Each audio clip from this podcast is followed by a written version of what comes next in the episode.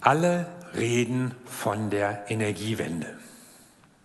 Die herkömmliche Erzeugung von Energie ist uns irgendwie fragwürdig geworden, scheint ruinös zu sein und problematisch und wir sind so die erste Generation, die das bemerkt, so kann es nicht weitergehen. Und die letzte Generation, die vielleicht noch was verändern kann, bevor es zu spät ist. Man kann natürlich Energie sparen, aber äh, auch nicht ganz. Irgendwie braucht man ja Energie, die müssen wir haben, das ist wichtig. Das gilt für unsere Welt und das gilt natürlich auch für dich, das gilt für unser Leben. Irgendwoher brauchst du ja Kraft so für das, was deine Aufgaben sind und deine Herausforderungen, vor denen du stehst. Und ich frage dich, wie erzeugst du deine Energie? Woher kommt deine Kraft? Manche verlassen sich auf ihre Willensstärke, ziehen das irgendwie durch. Andere auf ihren Verstand, ihre Erfahrung, ihre Klugheit. Wieder andere stützen sich auf die Tradition und sagen, ja, hat immer so geklappt, wird schon irgendwie gut gehen.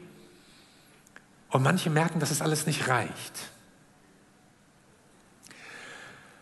Und du spürst, du brauchst eine Energiewende. Und jetzt kommt Jesus und sagt, ihr werdet Kraft empfangen.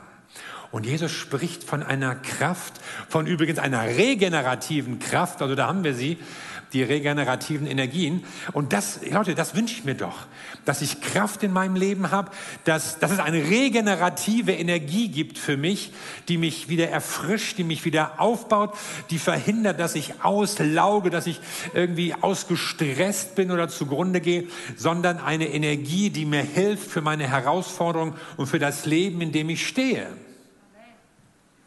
Nur, das ist ja nicht so ganz einfach manchmal sogar schwierig. Er stand jedenfalls mit dem Rücken zur Wand.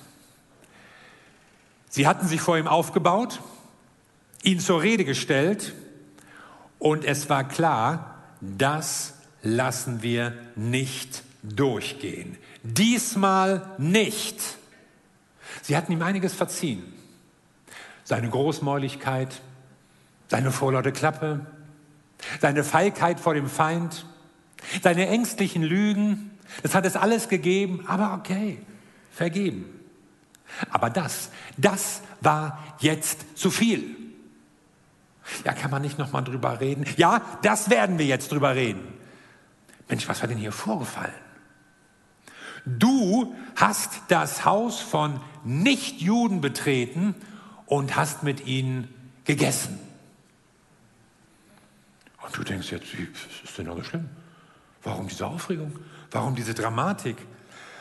Aber damals war das ein enormes Problem. Das, Simon Petrus, hättest du nicht tun dürfen. Nie unter keinen Umständen. Es war verboten und zwar von Gott her. Davon war man überzeugt. Ja, warum sollte das so schlimm sein? Sie, die Israeliten, waren berufen zu einem heiligen Leben, zu einem Leben für Gott. Und dazu gehörte auch eine gewisse Abgrenzung. Nicht, weil sie besser waren, nicht aus Überheblichkeit, sondern um ein Licht zu sein, um sich positiv abzuheben von aller Gottlosigkeit, um gerade den Auftrag Gottes auszuführen und nicht so dem allgemeinen Strom der Heillosigkeit mitzuziehen. Und deshalb waren das auch keine selbst erfundenen Gebote, die kamen immerhin von Gott. Also der weiß ja auch, was er tut. Ist denn das Judentum so eine exklusive Religion? Nein, das nicht. Denn Israel sollte durch seinen Glauben, durch sein Leben, durch sein Vorbild ein Licht sein, Zeichen setzen, Orientierung geben für die Menschen. Aber manche hatten die Gebote so ausgelegt, als gehe es in erster Linie darum, irgendwie besser zu sein als die anderen. Und sie hatten eine verächtliche Haltung gegenüber anderen entwickelt. Und auch Petrus hatte das bislang eher abgrenzend verstanden. Das würde ihm nicht vorkommen, zu irgendwelchen heidnischen Leuten zum Essen zu gehen. Aber jetzt hat er das gemacht. Und das ging ja nun gar nicht. Petrus, was ist in dich gefahren? Was hast du dir dabei gedacht? Die Leute waren aufgebracht. Die Gemeinde war verunsichert. Manche waren regelrecht empört. Wie geht das jetzt weiter mit ihm? Würde er seinen Job verlieren als Apostel? Seine Rolle als führender Mann der frühen Kirche? Seinen Ruf als gottesfürchtiger Prediger? Petrus, sag uns, wie willst du jetzt deinen Kopf aus der Schlinge ziehen? Und Petrus sagt, Leute, ich kann euch nur sagen, was passiert ist. Und dann lesen wir in Apostelgeschichte 11 ab 15, während ich, sagt Petrus, aber zu reden begann, fiel der Heilige Geist auf sie, so wie auch auf uns im Anfang. Ich gedachte aber an das Wort des Herrn, wie er sagte, Johannes taufte zwar mit Wasser, ihr aber werdet mit Heiligem Geist getauft werden. Wenn nun Gott ihnen die gleiche Gabe gegeben hat wie auch uns, die wir an den Herrn Jesus Christus geglaubt haben, wer war ich, dass ich Gott hätte wehren können? Für uns als Nichtjuden ja meistens ist dieses Kapitel eine Schlüsselstelle, eine Weichenstellung auf dem Weg hin zu unserer Rettung. Wenn die Gemeinde sich damals anders entschieden hätte, dann wäre das Evangelium gar nicht so in die ganze Welt hinausgegangen.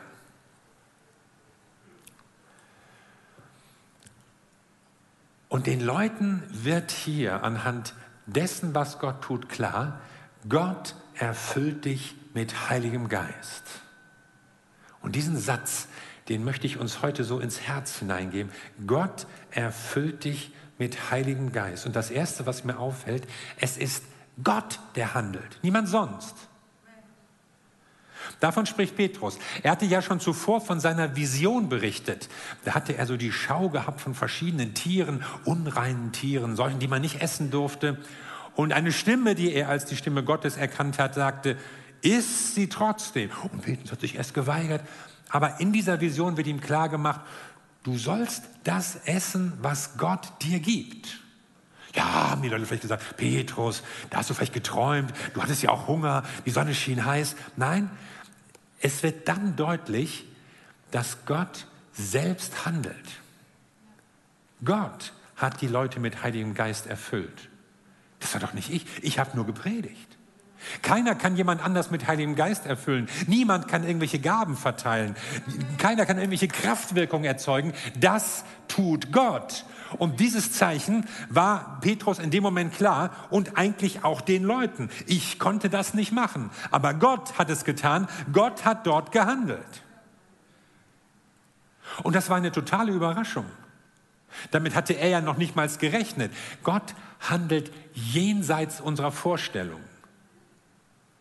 Wenn es nach Petrus gegangen wäre, dann hätten die Leute auf jeden Fall erstmal zum Judentum konvertieren müssen, mit Geboten, mit Beschneidung, mit allem, was dazu gehört. Und dann hätten sie auf jeden Fall erst getauft werden sollen. Aber Gott scheint das hier abzukürzen und zeigt damit, du musst nicht erst zum Judentum konvertieren, wenn du ein Nachfolger von Jesus Christus sein möchtest. Das war damals revolutionär. Das konnten die Leute sich überhaupt nicht vorstellen. Aber das Handeln Gottes greift über das hinaus, was wir uns vorstellen können. Und deshalb, Petrus verteidigt ja auch nicht sein Tun mit bestechenden Argumenten oder mit irgendwelchen Hinweisen auf seine, seine besondere Stellung. Ich bin der führende Apostel. Ich darf das entscheiden. Nein. Mir hat der Herr die Schlüsselgewalt gegeben. Danach müsst ihr euch richten. Nein. Auch nicht, der Herr hat mir gezeigt, so läuft das jetzt. Nein. Sondern Gott selbst hat gehandelt.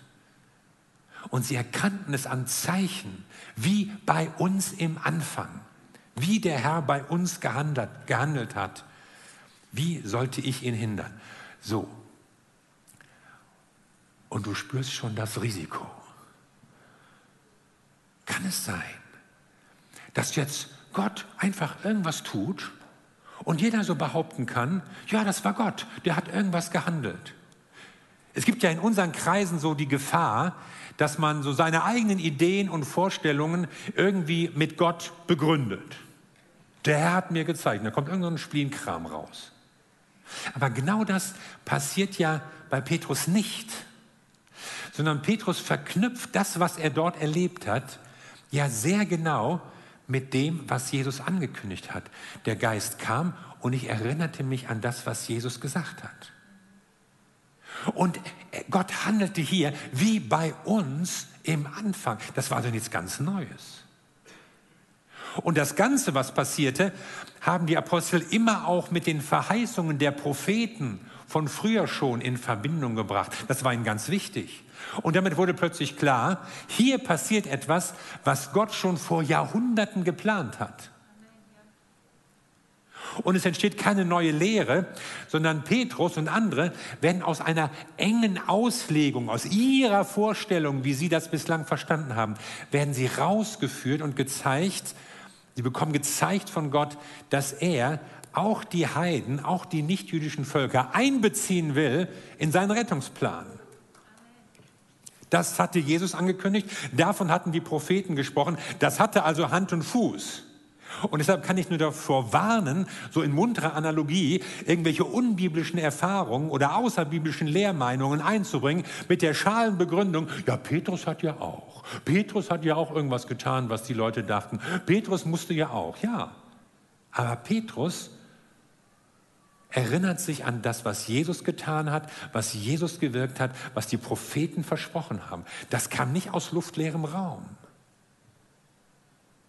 Und deshalb ist es so wichtig, gerade für uns als eine Gemeinde, die als Pfingstgemeinde eine Offenheit für den Heiligen Geist hat, dass wir gut die Dinge verankern in Gottes Wort, die bei uns passieren und die wir ersehnen und die wir suchen.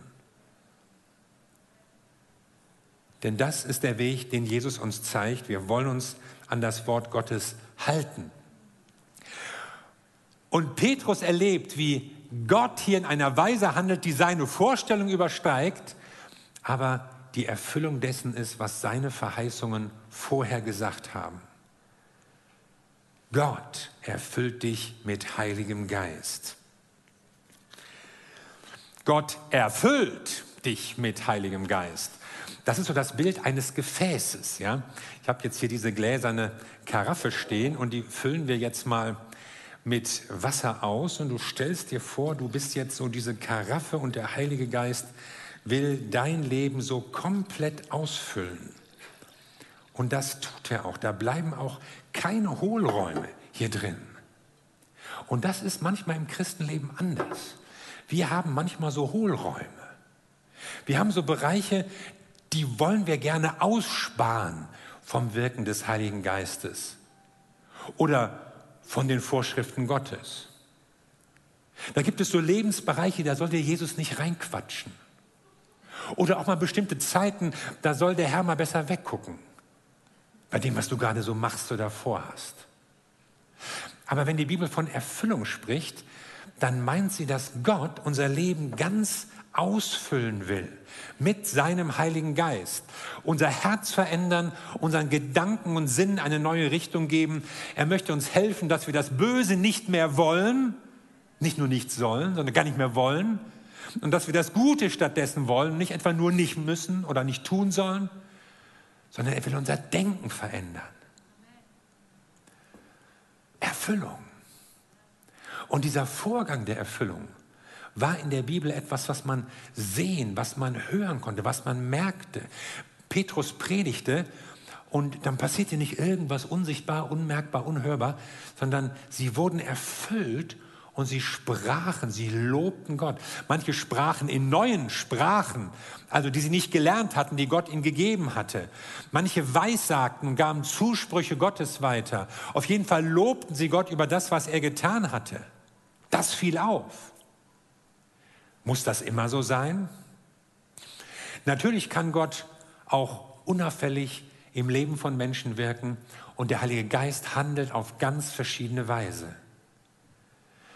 Aber hier geht es auch darum, Zeichen zu setzen, Gewissheiten zu erzeugen.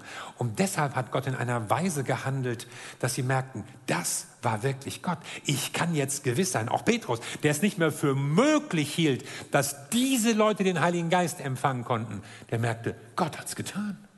Er hat es getan.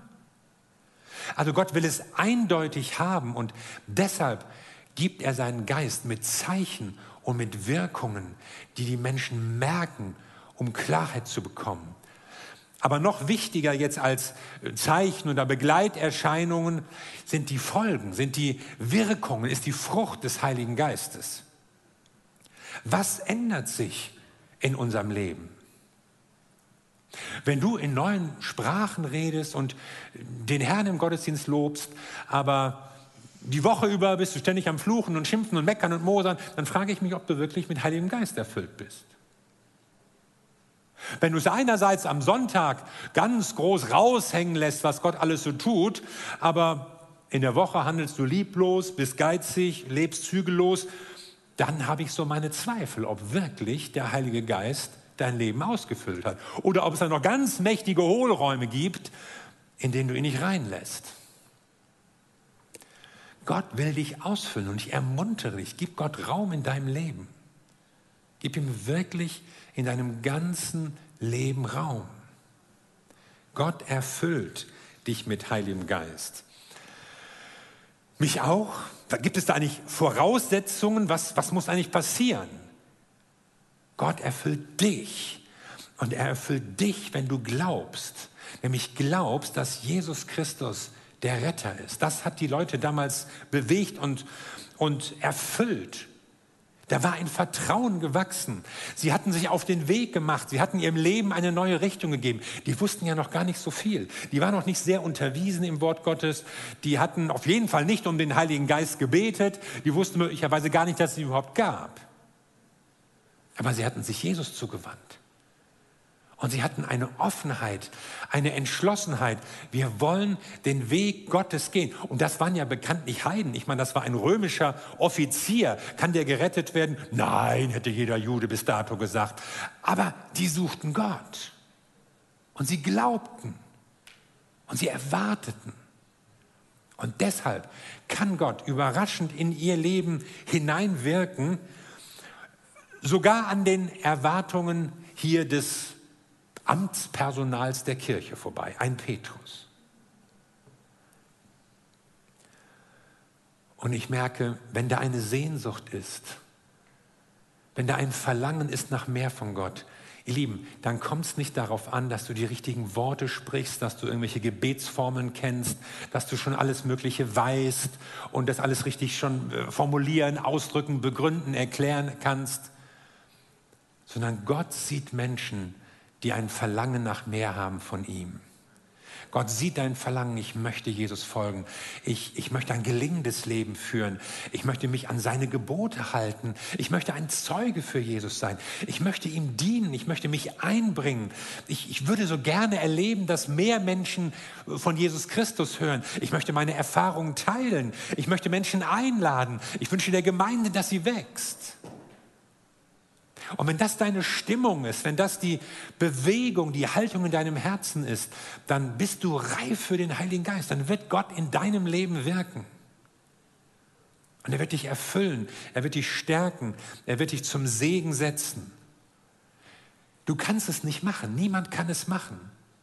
Auch kein Prediger oder Beter, dann macht man irgendwelche Sachen. Gott ist es, der erfüllt. Aber du kannst es ersehnen. Du kannst es erbeten. Du kannst dein, dein Herz, dein Leben öffnen für Gottes Handeln, für Gottes Wirken. Und ich sage dir, Gott erhört das Gebet. Wenn du einen Wunsch in deinem Herzen hast, ich möchte mit Jesus Christus leben, ja gut. Ich möchte richtig handeln, nach seinem Vorbild leben. Kannst du eigentlich gar nicht. Aber wenn der Heilige Geist in dein Leben kommt, dann kannst du es. Und deshalb ist es so wichtig. Und deshalb geht es ja im Christenleben nicht nur darum, dass man sich an irgendwelche Regeln hält oder möglichst versucht, viele Gebote umzusetzen und so einigermaßen ranzukommen, wer immer strebend sich bemüht, sondern es kommt darauf an, Jesus in deinem Leben zu haben, durch den Heiligen Geist. Und durch ihn geschieht Kraft und durch ihn geschieht Veränderung und durch ihn hast du die Energie, die du brauchst.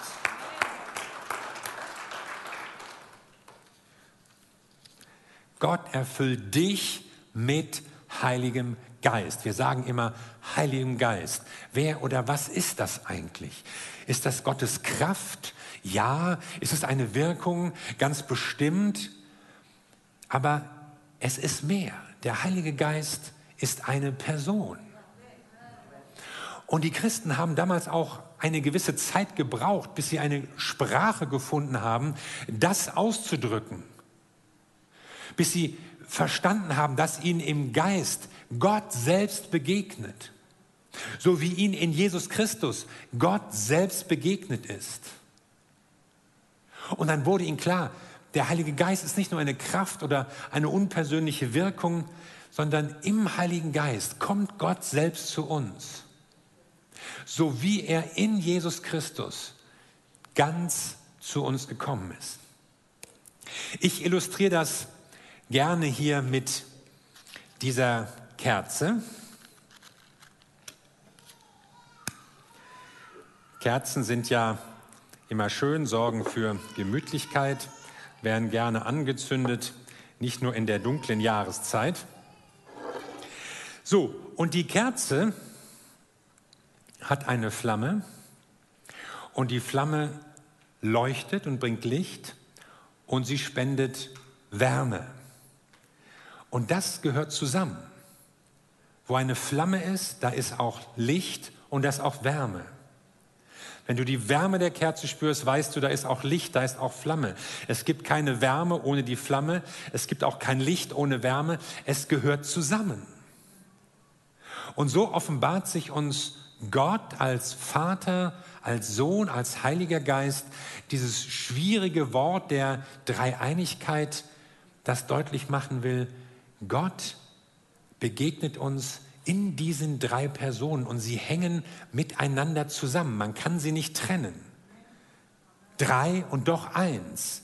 Einer und doch nicht alleine. Nicht drei Götter, sondern einer. Aber ein Gott, der in drei Personen existiert. Untrennbar, unvermischt, unteilbar. Wie es sich bei dieser Kerze darstellt. Die Flamme das Licht, die Wärme gehören zusammen. Und wenn man sie auspustet, ist alles weg. Die Flamme, das Licht und die Wärme auch. Und deshalb ist es so wichtig, dass wir Gott durch den Heiligen Geist in unserem Leben erfahren. Jesus hat ja gesagt, ich komme zu euch, als er noch da war und seinen Abschied angekündigt hat. Und die Jünger sagten, oh nein, kannst du nicht machen und so. Ich komme zu euch. Und deshalb unterscheiden wir deutlich zwischen dem Pfingstereignis und der Pfingsterfahrung. Das Pfingstereignis ist das erstmalige und einmalige Kommen des Heiligen Geistes in diese Welt. Er kam, er blieb, er wirkt, er ist nicht weg, er ist in dieser Welt und handelt. Aber die Erfahrung ist das, was die einzelnen Gläubigen damals erlebt haben und was sie auch immer wieder erleben können. Das Pfingstereignis wird sich nicht wiederholen. Wir Pfingstler warten nicht auf ein neues Pfingsten, wir warten auf den wiederkommenden Herrn. Aber die Pfingsterfahrung kann sich wiederholen, weil Gott dich mit Heiligem Geist erfüllen will, weil er dich stärken will, weil du Kraft empfangen sollst. Das wird jedem Gläubigen in Aussicht gestellt. Gott erfüllt dich mit Heiligem Geist. Und warum das alles? Der Geist hat verschiedene Wirkungen in unserem Leben. Natürlich ist es erstmal erstmal ein Segen. Ja, manche sind einfach begeistert, wenn sie den Heiligen Geist erfahren. Ja, Gott will, dass du es gut hast und er segnet dich gerne. Aber seht ihr mehr. Hier ging es um Gewissheit. Das waren ja Leute, die auf dem Weg des Glaubens waren, die sich Jesus Christus zugewandt haben. Und durch diese Erfahrung, durch diese Erfüllung mit dem Heiligen Geist, trat bei ihnen die Gewissheit auf, ja, wir sind angenommen. Ja, wir sind Kinder Gottes. Ja, wir gehören dazu. Gott lebt jetzt in uns. Und gleichzeitig bedeutet Erfüllung mit dem Heiligen Geist auch Befähigung. Es bedeutet Kraft für deinen Auftrag, den du hast. Es bedeutet Gaben, die Gott gibt, Fähigkeiten, die du vielleicht vorher nicht hattest, aber Gott schenkt sie dir, damit du handeln kannst auf dem Weg, den Gott dir zeigt. Für die Leute hier in Caesarea bei diesem Cornelius war es so das erste Mal, dass sie den Heiligen Geist erfahren und empfangen haben. Von Jerusalem wird berichtet, dass sie mehrmals Erfüllung mit dem Heiligen Geist erlebten. Und Paulus schreibt später sogar, werdet immer wieder erfüllt mit dem Heiligen Geist. Du hast ihn bekommen. Er ist dir gegeben, wenn du Christ geworden bist. Und trotzdem brauchst du immer wieder Kraft. Du musst immer wieder mal nachtanken. Gott möchte dich immer wieder erfüllen für dein Leben, für deinen Auftrag. Das ist diese, diese regenerative Energiequelle, die wir brauchen und die wir nötig haben. Und diese Geschichten sind uns nicht geschrieben, damit wir wissen, ja, wieso der Stein der Kirchengeschichte ins Rollen kam und wie das so losging mit dem Evangelium, sondern es ist uns geschrieben, um zu zeigen, so handelte Gott und so will er auch heute im Leben der Christen handeln und so will er sich heute auch der Welt bezeugen. Er möchte Menschen erreichen, auch solche, an die wir vielleicht gar nicht denken. Und er möchte sie mit seiner Kraft erfüllen, weil nur durch Gottes Kraft geschieht eine wirkliche Veränderung im Leben. Und das wünsche ich dir so für dieses Pfingstfest. Die Leute sagen ja jetzt so auch im Geschäft und so, ja, schöne Feiertage, frohe Pfingsten, alles gut und so. Was ist ein gutes Pfingstfest? Ein gutes Pfingstfest ist nicht, wenn wir einen tollen Gottesdienst haben und wenn wir jetzt, ja, weil wir ja Pfingster sind, dann rollenkonform mal so ein bisschen hier charismatisch auf dicke Hose machen im Gottesdienst und dann geht alles wieder weiter. Sondern ein gutes Pfingsten ist es, wenn du eine Begegnung mit dem Heiligen Geist hast. Und wenn du eine Sehnsucht hast, einen Appetit bekommst, einen Geschmack davon, oh, das ist ja nicht nur was für Sonntags, das ist ja etwas, was mich in meinem Leben begleitet. Ich kann den Heiligen Geist am Montag haben und auch am Dienstag, wenn der Feiertag vorbei ist. Ich kann ihn in meine Woche einbeziehen. Ich kann ihn mit in den Hörsaal nehmen. Ich kann ihn mit an meinen Arbeitsplatz nehmen. Ich kann mit ihm U-Bahn, Bus und Taxi fahren. Der Heilige Geist ist bei mir. Und das ist ein gutes und gesegnetes Pfingsten. Und da wollen wir euch Mut machen, diese Zuversicht verbreiten, dass der Heilige Geist dich erfüllen will und dass er dein Begleiter sein will in deinem Alltag, in deinem Leben. Das Wirken des Heiligen Geistes ist nicht eine bestimmte Phänomenologie für irgendwelche charismatischen Gottesdienste, sondern es ist die Kraft für dein Leben, für deinen Alltag, da wo Gott mit dir handelt, da wo Gott an dir wirkt. Und wenn du bislang schon gedacht hast, ja, so eine Kraft brauche ich eigentlich, ich brauche eigentlich eine Energiewende. Und du bist ausgelaucht und du, und du, du wirst vielleicht nicht mehr all der Aufgaben Herr, vor denen du stehst. Und, und findest manchmal auch dein Christenleben irgendwie lahm. Gibt es ja auch dann sage ich dir, so hat Gott sich das nicht gedacht. Wenn du ein lahmes Christenleben führst, ein freudloses Christenleben und denkst, das steht mir bis hier, dann kann ich dir sagen, das ist nicht das, was Gott sich gedacht hat, sondern Gott will dich erfüllen mit seinem Heiligen Geist. Und diese Erfahrung darfst du suchen und du darfst sie ersehnen, erbeten und begehren. Und ich will euch einfach ermutigen, lasst uns doch uns auf den Weg machen. Lass uns doch jetzt mal gemeinsam aufstehen und nochmal eine Zeit der Anbetung hineingehen, eine Zeit der Offenheit. Und du kannst zu Gott sprechen, du kannst zu ihm beten und ihm auch sagen, was du brauchst, was du ersehnst. Vielleicht hast du noch nie eine solche Erfüllung mit dem Heiligen Geist erlebt und das kommt dir vielleicht ein bisschen, zumindest unbekannt vor, vielleicht sogar merkwürdig. Keine Angst. Gott wird dich nicht irgendwie überrumpeln oder überfahren. Er wird dich in seiner Liebe, in seiner Sanftmut beschenken mit seinem Wirken. Und wenn du das schon kennst und schon mal öfter erlebt hast, aber vielleicht das Gefühl hast, oh, da ist mir noch was verloren gegangen. Ja, und es gab bessere Zeiten in meinem Leben. Wenn du das Gefühl hast, du bist irgendwie undicht, ja, du wurdest mal gefüllt, aber das sieht nicht mehr so gefüllt aus. Da sage ich dir, komm, komm zu Jesus Christus, öffne dich für das Wirken seines Heiligen Geistes. Und erwarte, dass er dich füllt. Und erwarte, dass er mit dir geht. Erwarte, dass es nicht nur heute etwas bewegt, sondern in der Woche im nächsten Monat, da wo du bist, wo du lebst, wo du arbeitest. Herr, wir blicken auf zu dir und wir, wir haben etwas geschmeckt schon von dir. Wir haben etwas geschmeckt von deiner Kraft. Und wir lesen in deinem Wort so viel Ermutigendes, etwas, was uns Mut macht, was uns Hunger macht, was uns eine Sehnsucht gibt nach mehr von dir. Und ich möchte beten für uns, für Menschen, die diese Botschaft hören, egal ob hier im Raum oder ob zu Hause oder sonst irgendwo. Ich bete für sie und ich segne sie in deinem Namen, dass du sie erfüllst mit Heiligem Geist. Und da, wo Ängstlichkeit ist, Herr, da kannst du die Angst beiseite räumen und dich in deiner Liebe offenbaren. Wo Sehnsucht ist, Herr, da willst du sie stillen. Wo vielleicht sogar Verzweiflung, Enttäuschung ist, da kannst du sie heilen und etwas Neues beginnen. Wir sehnen uns danach, dass dein Heiliger Geist wirkt in unserem Leben. Danke, Herr. Und ich will dich jetzt ermuntern, dass du ganz persönlich zu Gott betest und gegenüber ihm ausdrückst, das brauche ich. Herr, danach sehne ich mich. Und du darfst damit rechnen, dass Gott dein Gebet hört.